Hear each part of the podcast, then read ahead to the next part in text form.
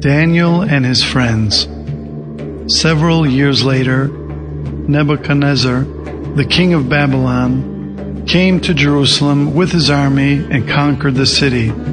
He chose servants from among the Israelites who came from noble families. He wanted people who were smart enough to learn to read and write the Babylonian language.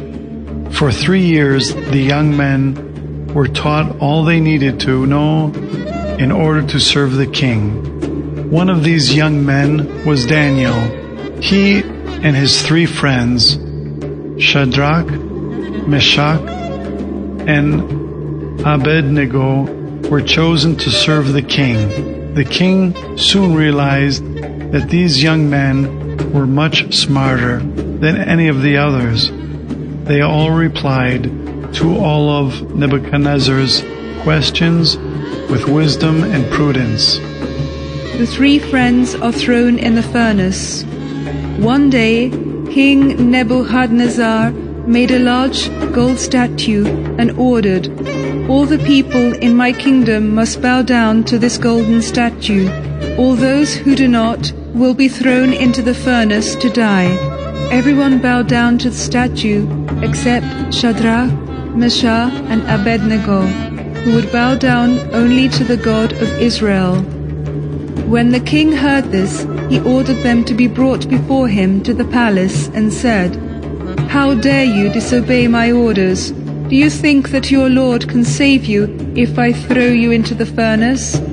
The three young men replied, if God wishes, he can save us from you and from the furnace. But if he does not, we will not bow down to your golden statue.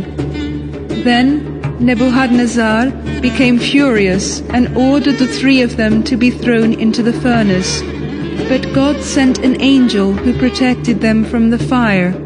The king was terribly upset and cried out, Didn't we throw three men into the furnace? Why do I see four men walking around inside without getting burned? Then the king ordered the furnace to be opened, and the three young men came out completely unharmed. Daniel in the lion's den. Nebuchadnezzar died, and another king, Darius, ascended to the throne. One of the most important men in his kingdom was Daniel, and Darius wanted to give him even greater power. The other men at court were jealous of Daniel and wanted to harm him. They knew that Daniel prayed only to the God of Israel and told the king, Give an order that for 40 days no one should be allowed to pray to any god or man except you, King Darius. All those who will not obey will be thrown to the lions. They knew that when the king gave an order, it could not be changed because it was the law.